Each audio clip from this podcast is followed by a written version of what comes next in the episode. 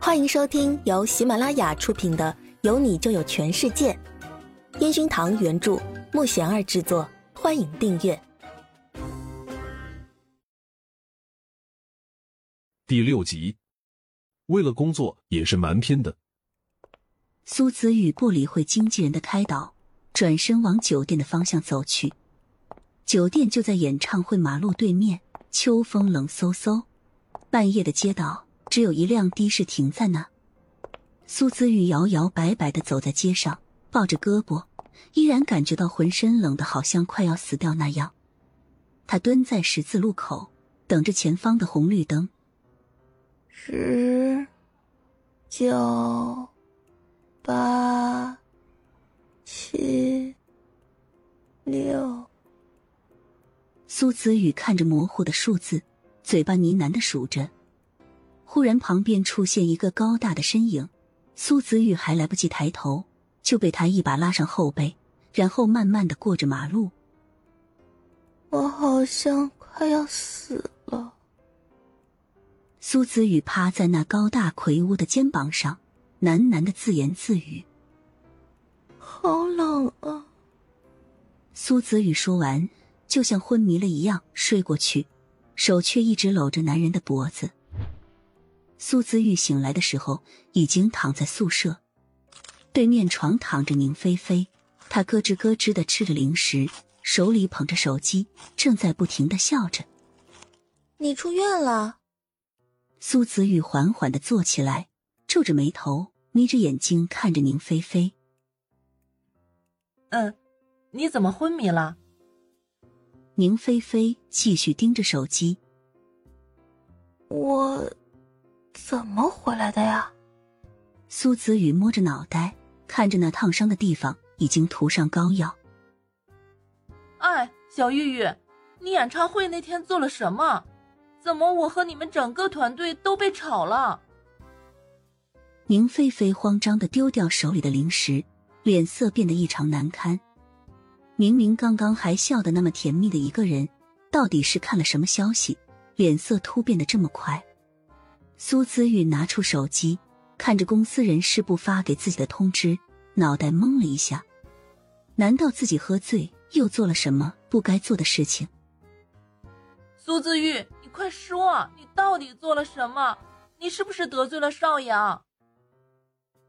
宁菲菲在那边哭丧着喊道。哎呀，你等着啊，我去看看就来。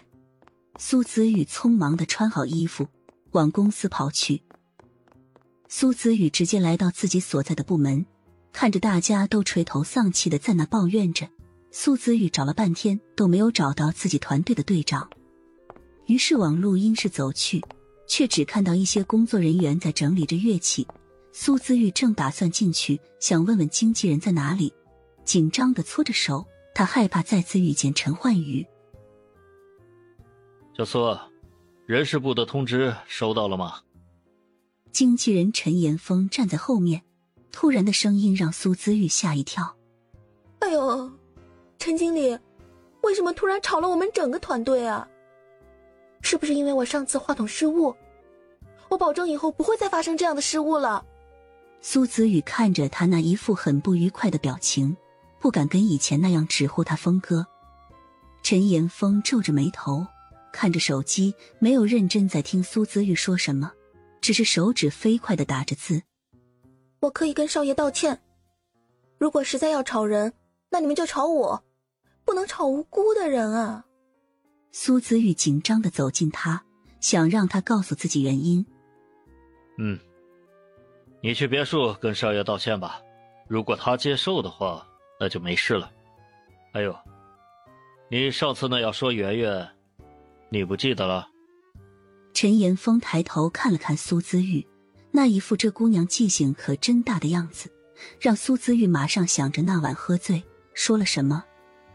啊，对不起，对不起。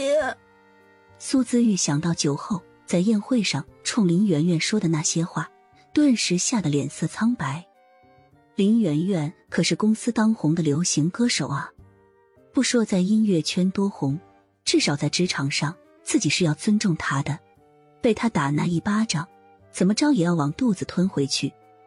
再说，当时陈焕宇也让他道歉了。在这个圈子里，助理被明星打，很正常的事情。我怎么可以在宴会上当大家的面这样呢？苏子宇捶打着自己的小脑袋。难道陈焕宇朝我鱿鱼是因为我工作不认真？苏子宇带着这样的疑问来到乐队住的别墅，输入之前的密码，走进别墅，看到空旷的大厅。二楼的那个让苏子宇害怕进去的房间里传出游戏的声音。苏子玉小心翼翼地上了楼，然后轻悄悄地走进那个半开的房间。房间里坐着栗色头发、穿着宽松款式家居服睡衣的帅哥，正拿着游戏机手柄在激烈地挥舞着。苏子玉站在门口，伸出头看了看正玩得特别开心的陈焕宇，他时不时露出那魔性的笑容，时而哈哈大笑，时而站起来扭动着身体。足足看了十五分钟。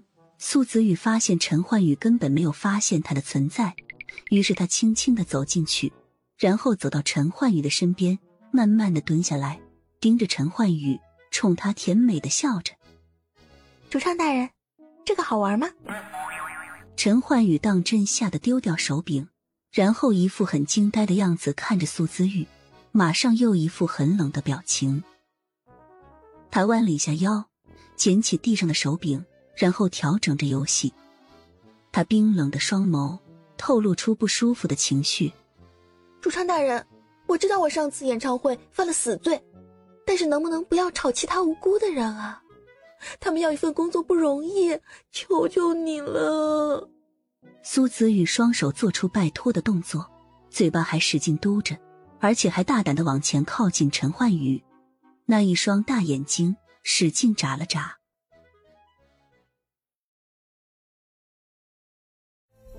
本集已播讲完毕，请订阅专辑，下集精彩继续。